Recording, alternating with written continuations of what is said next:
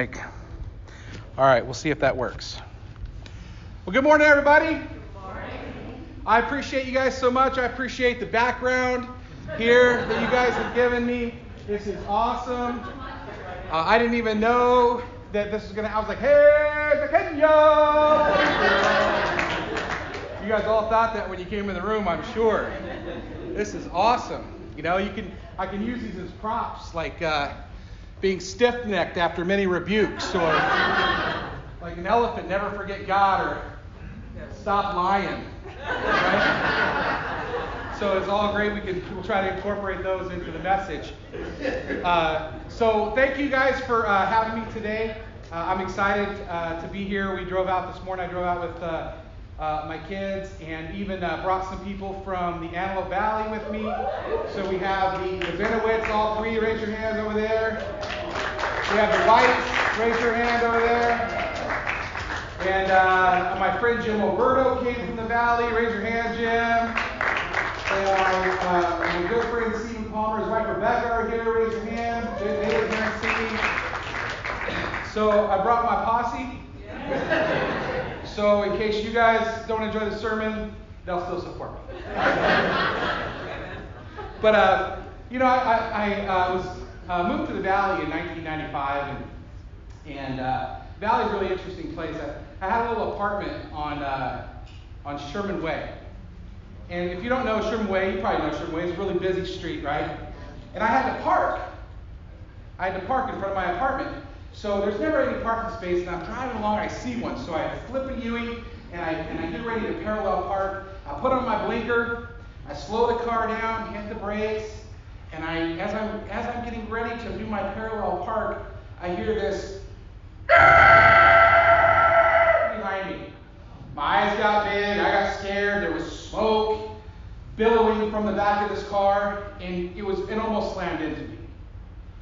And so I went ahead and parallel parked. And as I'm getting out of my car, the woman who almost hit me pulls up alongside of me and rolls down her window. And she looks me in the eyes and says, You ruined my cake! and I looked in her car, and her cake had slidden off the front seat and splatted all over her carpet. Yeah. Oh. I didn't ruin your cake. You ruined your cake. I was just parallel parking. But that's indicative of, of kind of how we are as a society. It's becoming more and more. Nothing is my fault, but everything's about me. Right? It's like we were studying the Bible one time with this kid, uh, teen named And uh, we really didn't have anyone in Antelope Valley his age. So I called up Kelly Collins and, and I said, hey man, can you help me study the Bible with this guy? He said, sure. So I drove down and we were studying out denying yourself. What does it mean to deny yourself? And I was like, hey Kelly, can you give a can you give a good example of what it means to deny yourself? And Kelly thought for a moment and he looked at the kid and he goes, You know how we have potlucks at church?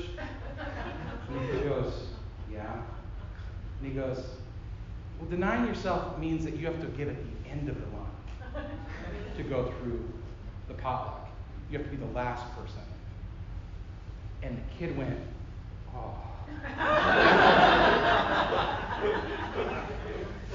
At this, the man's face fell, you know, like, he was like, oh, because, you know, we're kind of bred to, to be about us. And I don't know if it's social media or what it's been lately, but everything seems to get more and more about me. Everything I read on social media is about me. Like, that's what we tend to put out there. Twitter. Um, when you look at Twitter, there's this uh, uh, sentence after sentence about me, what I'm doing. Had some cereal today. What, when did we have to tell people that we were eating cereal? When did that become a thing? Like all of a sudden we just we're constantly this is what I'm doing. Oh, here's an even better one. Here's my opinion. This is my opinion. This is what I think. This is me. And it just becomes more about me, me, me. Social media. We used to have TV shows back in the day when I'm was younger. Now, look, for you younger people, let me just set something straight. You haven't done anything I haven't done. We just did it in a members only jacket. That's the only difference. Okay? That's the only difference. We were cooler. So, so when I was a kid, we had TV shows that were actually about something. Like there was a theme. You know, like we had like Three's Company. And did you ever see that Three's Company where there was the misunderstanding? They were all that way. Every single show. but at least it had a theme. It was about them. It was about what was going on. It was about life. But now we have reality shows. Yeah. And it's about me. Everything is about me. That's what it's become. Every TV show you watch, every YouTube video you watch. I mean, yes, I mean, you guys have probably never done this, but sometimes I'll just watch YouTube videos one after another. I know you guys never do that, but I do. And it's all about me. Like every single one of them seems to be about me. And we've developed this me culture. And it's a little scary because the Bible's really clear about it's not about you. And I think what has happened even in our churches, our fellowship, that me culture infiltrates us. And it, it affects us. You ever catch yourself saying, you know, I really didn't enjoy the worship service today. Well, that's okay, because we weren't worshiping you. right? It's, it's a because we, we make we, we become church consumers and ah you know that sermon. I'm you know five out of ten. I'll give it five out of ten for the sermon. But it's because it's about us and what we want. Instead of thinking about what other people need think about uh, what other what other things are going on in the world it really becomes centered around us. the Bible has a lot to say about me we're going to read in the book of Colossians, if you want to turn your phones there to uh, Colossians chapter 1. And I'll give you a little bit of background. Epaphras was this guy, he visited Paul in prison. Paul was in prison. And I should probably say, you guys don't know, if you don't know me, my name's Ivan. Uh, I work uh, as a sign language interpreter, and I work for the California Department of Corrections and Rehabilitation. So I work in a prison, level four maximum security prison. And um, so that's uh, enjoyable. And um, it's just a, it's a different kind of environment to work. But I was a preacher for about three and a half years. I was a minister up in the Antelope Valley, and uh, now I uh, I work up there and as a, as uh, as an interpreter. So, anyways, uh, Paul is writing this letter to the church in Colossae. Now, Paul had never been to that church before. He he planted other churches nearby, but he'd never been to that church. But he wrote them a letter. Because see what was happening is there was people who were infiltrating the church and kind of spreading lies about the gospel. They were teaching false doctrine right? You know that term right? They were teaching false doctrine. They were spreading lies about the gospel and and they weren't really telling the truth. And one of the things they were saying is that jesus guy he's not really the top dog right jesus they were kind of minimizing who jesus was so Paul writes this portion about the supremacy of Christ to them. And similar today, the false doctrine of me has infiltrated our churches, mm-hmm. right? And it's, it's, it's, it's infiltrated our lives. And somehow we're, we're, we have this mindset now that I am the most important person in the room. What I feel and what I think. Now, I'm not invalidating your feelings. But at the same time, some of us have taken that beyond where it needs to be. Right. We need to really put Jesus where he needs to be, which is first.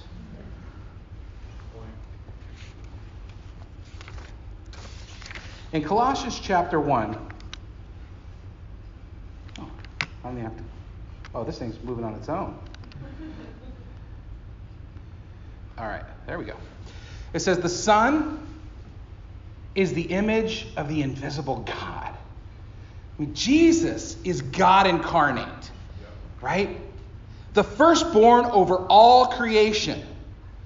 For in him all things were created, things in heaven and on earth, visible and invisible, whether thrones or powers or rulers or authorities, all things have been created through him and for him.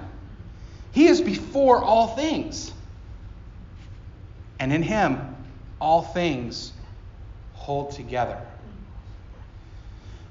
What Paul's saying is Jesus is number one. You want it in Italian? Numero uno. Jesus is the top. He's the one we need to be focusing on. Everything, all of our energy.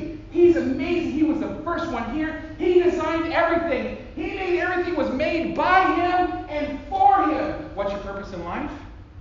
You were made by him for him. Sometimes we think we are made by us for us. I'm made by me for me. I'm made by my parents for me, so I can live my life for me. No, we are made by Him for Him.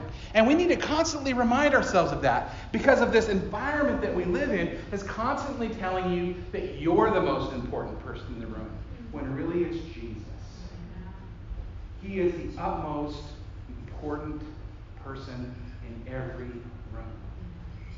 And so often we minimize Him. But listen to what he says. This is amazing. He says, All things have been created through him and for him. He is before all things, and in him all things hold together. All things hold together. You guys, have you guys heard of the laminin molecule? You guys know what I'm talking about? Raise your hand if you know what the laminin molecule is. Laminin. Laminin.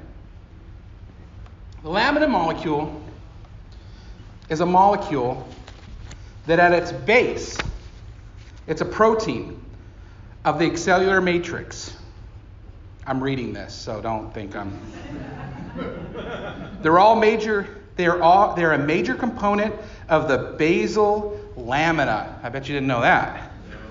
One of the layers of the basement membrane. Now check this out. It's a protein network foundation for most cells and organs right? This laminin molecule resides in every one of our cells practically. You want to know what it looks like?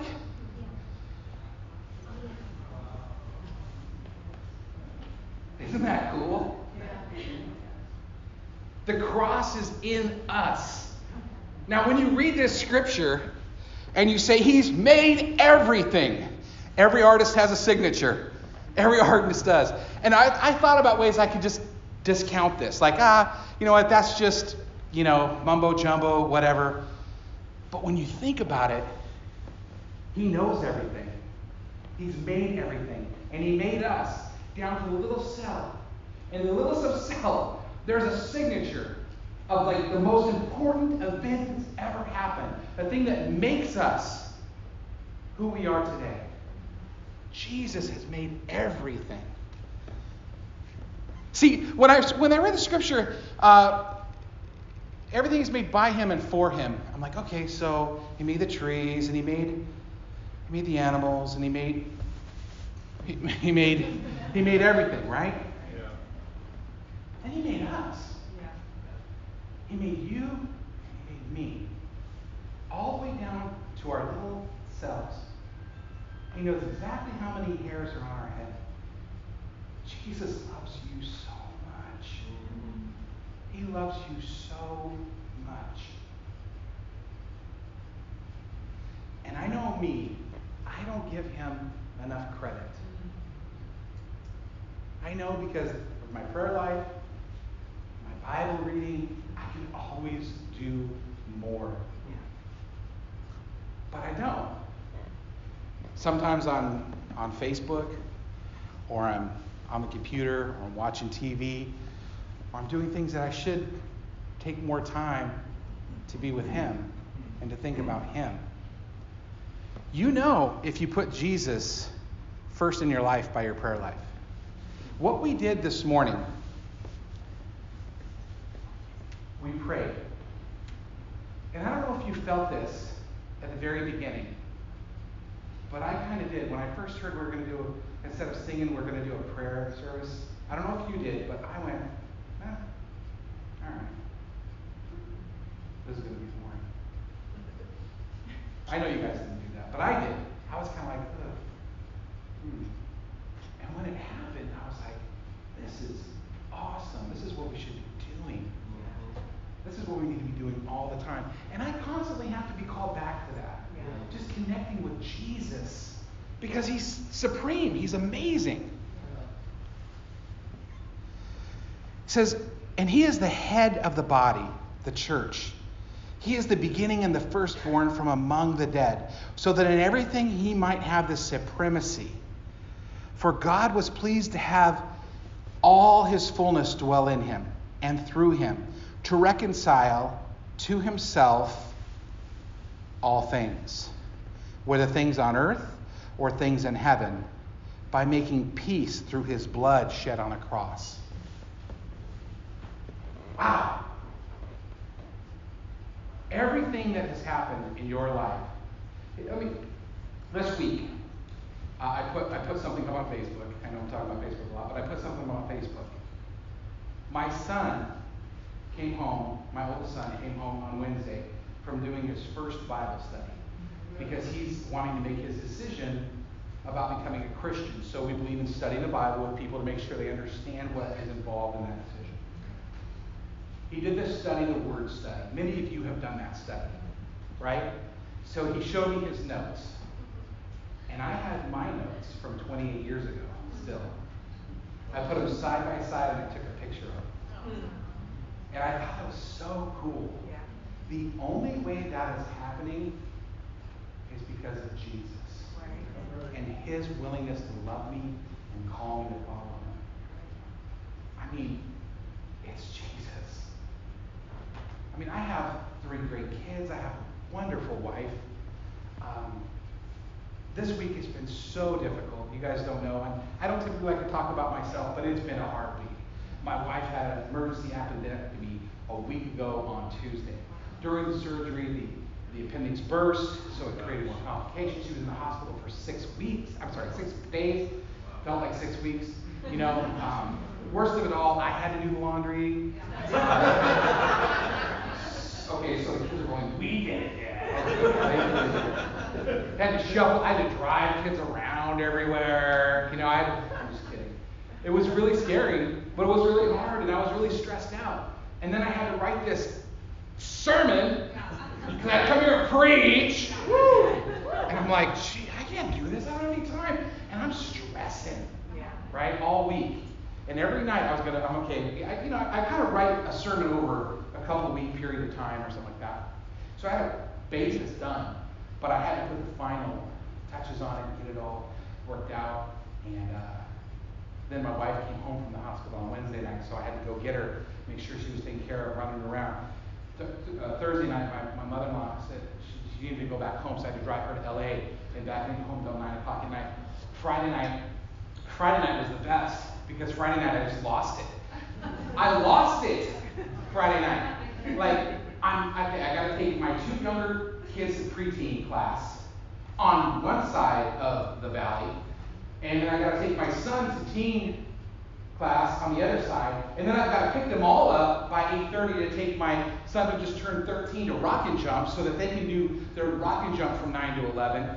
And so I'm driving over to to the one house where I think things are, and then oh, it's not at this house, it's at the other house. So I didn't even get to that house. I turned around, I drove all the way other, and they go, I got to the other house, and they said, no, no, it's at that house. So I drove all the way back. I dropped the kids off at that one. Then I drove home.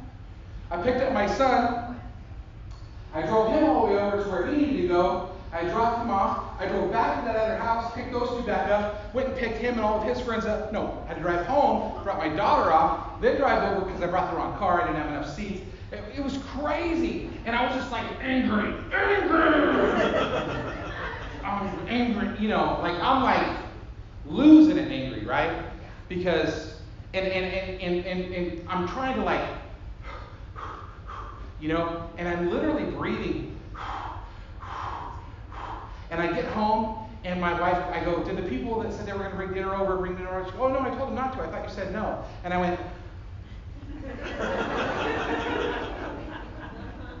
why? And she kind of looked like she was going to cry.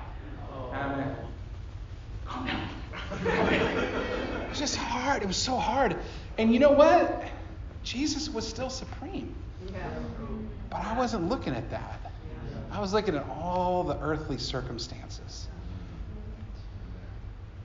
You know how you can kind of tell when, uh, well, basically what had happened was is I was making everything at that point about who? Don't judge me. and guess what? Too late. It ain't about you. right? But I want to make it about me. Right. I want to make everything about. I love the way Dr. Phil says that. It ain't about you. I'm not from the South, but I just love the way he says it, so I had to put it in here. I don't agree with him on everything, but I thought that's a good point. Sometimes he just tells people, like, it's not about you. Right. right? And that's the way it is. But he doesn't finish it up by saying, it's not about you. It's about Jesus. Right? Now, what do you think about this? Are we making it about Jesus in our marriage? Or are you making it about you? Because when you make your marriage about Jesus, it goes so much smoother. But when you make it about you, it goes so much rougher. Right? When you're when you're making it about when you make your, your relationships about Jesus, maybe you're single and heard, you know, it's you know, it's hard to find the right person. Trust me, it's better to find the right person. Yeah. You may have to wait, but it's okay.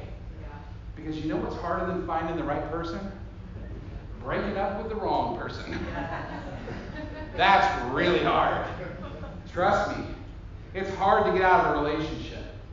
It's like trying to get out of a beanbag chair. It's rough. Right? So, trust me, it's better make it about Jesus and wait. Don't make it about yourself. It's okay. Trust me, it's better. So, you think about that, even in our parenting, and this is something I want to really, I've, really tried to focus on with my kids. Oftentimes, we don't want our kids to suffer. And so we want to take that away. Now, I'm not talking about illness, things like that. I'm just talking about experientially. Like. I don't know if that's a word, but as they experience life and they suffer, we want to take that away from them. You know, we don't want them to suffer. We don't want them to feel the pain because we don't want to feel the pain. So we're not really making it about Jesus. We're making it about raising kids about us. We don't. I don't want them to feel what I felt. Why? What you felt growing up made you who you are. You know, a lot of people talk about millennials. You raised them. Right. They came from somewhere, right? And, and part of that is in the parenting is we're, we're, we're trying to take everything away, their bad experiences, their pain. Jerry Seinfeld is a funny comedian, but he said something really profound one time. He said, pain is information rushing in to fill a knowledge gap. So like when you're walking and you stub your toe, like you hit your toe on the bed, all that pain is like telling you, hey, the bed's there, the bed's there, the bed's there. And you're like, oh yeah, yeah. Well, as our kids go through pain and they go through struggles, they try to figure out relationships. I'm not saying leave them alone, guide them, but we don't have to take that experience away from them. Because then we're making it about us and not about Jesus. Sometimes we don't want to punish our kids.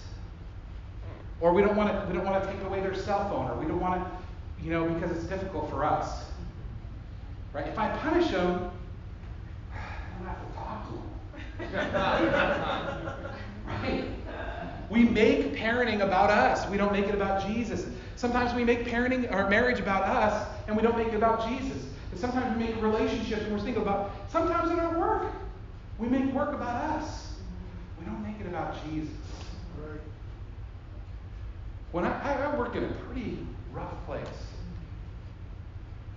And when I start making work about me, that place depresses me. But when I go in there and I say, you know what, I'm going to treat inmate, officer, staff with the same respect. I'm going to love them all like Jesus would. And I'm like, hey, hey, how's it going? Good to see you, good to see you, good to see you. The inmates are kind of like, like, like you talk, yeah, hey, guy, you doing all right? Yeah, okay. You know, it's also self-preservation a little bit there. you never know what kind of day they're having. Just be nice to everybody, right? This is better that way. Probably about two thirds of the people are carrying some type of shank on them at any time, so it's a good, good number to know in your head. Um, so, so, you know, I think we got we got to really bring that mentality. Jesus is superior. He's number one. He's what's important, not me. Yeah. That way, when your pride gets stepped on, it's all right. When your wife goes in the hospital, it's going to be okay. When everything's happening and you have no control, it's going to be all right. If you're not putting Jesus first, I saw this meme about a therapist talking to the person, the therapist, the therapist said, and what do we do when we feel stressed? And the, the person said, we click add to cart. and the therapist goes, no. right? Maybe that's you. When you're not putting Jesus first, you want to go shopping or whatever your hobby is, right? Something to make you feel better about yourself. Because Jesus, at that moment, is not supreme. Jesus has to be supreme. Because we think we're something, right?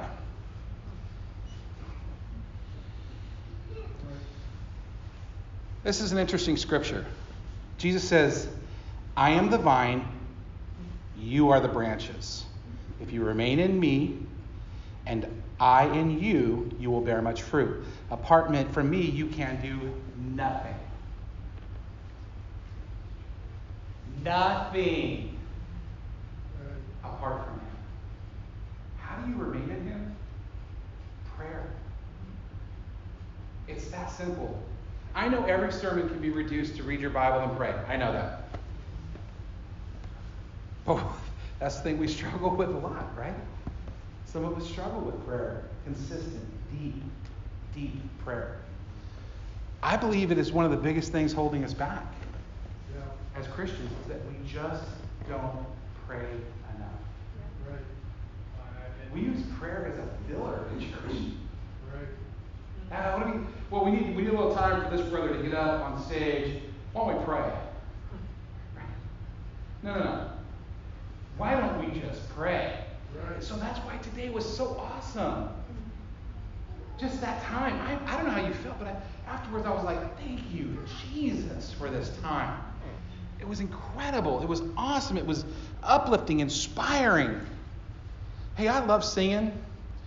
Not a lot of people around me love me singing, but I love to sing. I don't know if you know this, but I was singing away when I first became a Christian. I was singing in church. I was loving it. Minister came up and said, Hey, Ivan, why don't you join the deaf ministry? I don't know what he meant. but I took that to heart as advice, and I did it. And I think the congregation benefited from it. Prayer connects us to the vine. If we're not connected to the vine, we're dead. This is an awesome scripture in 2 Timothy. But mark this. There will be, just, I want you to kind of close your eyes and I want you to think about society right now. Just close your eyes and listen to this and think about society as I read this.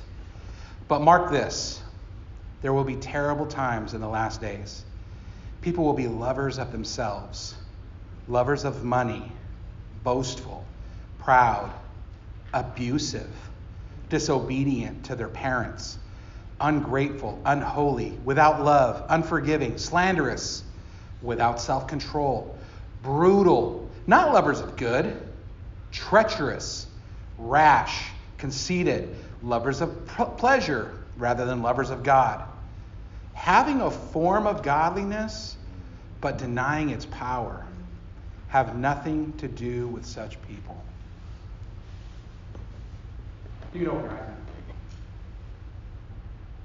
That scripture is heavy, right? But does it describe the average YouTube site? when you read that, when I, I mean, because you can just see, uh, for all the bad that there's out there on the internet, sometimes you can just get to see what God sees. And you just see the self consumption, the self consumerism, the self pleasure, the self, self, self, self, self. And when you tell them about Christ, they're kind of like Jared was when he told him to get to the end of the line and just go, Whoa. I don't know if I can do that. Because we're just so self consumed. But the really scary part of this scripture to me is having the form of godliness, but denying its power. And that is the fear I have for the church, for all of the Western churches. There was this couple that I heard about from a friend of mine who's a minister. They were converted in Lebanon, and they became ministers.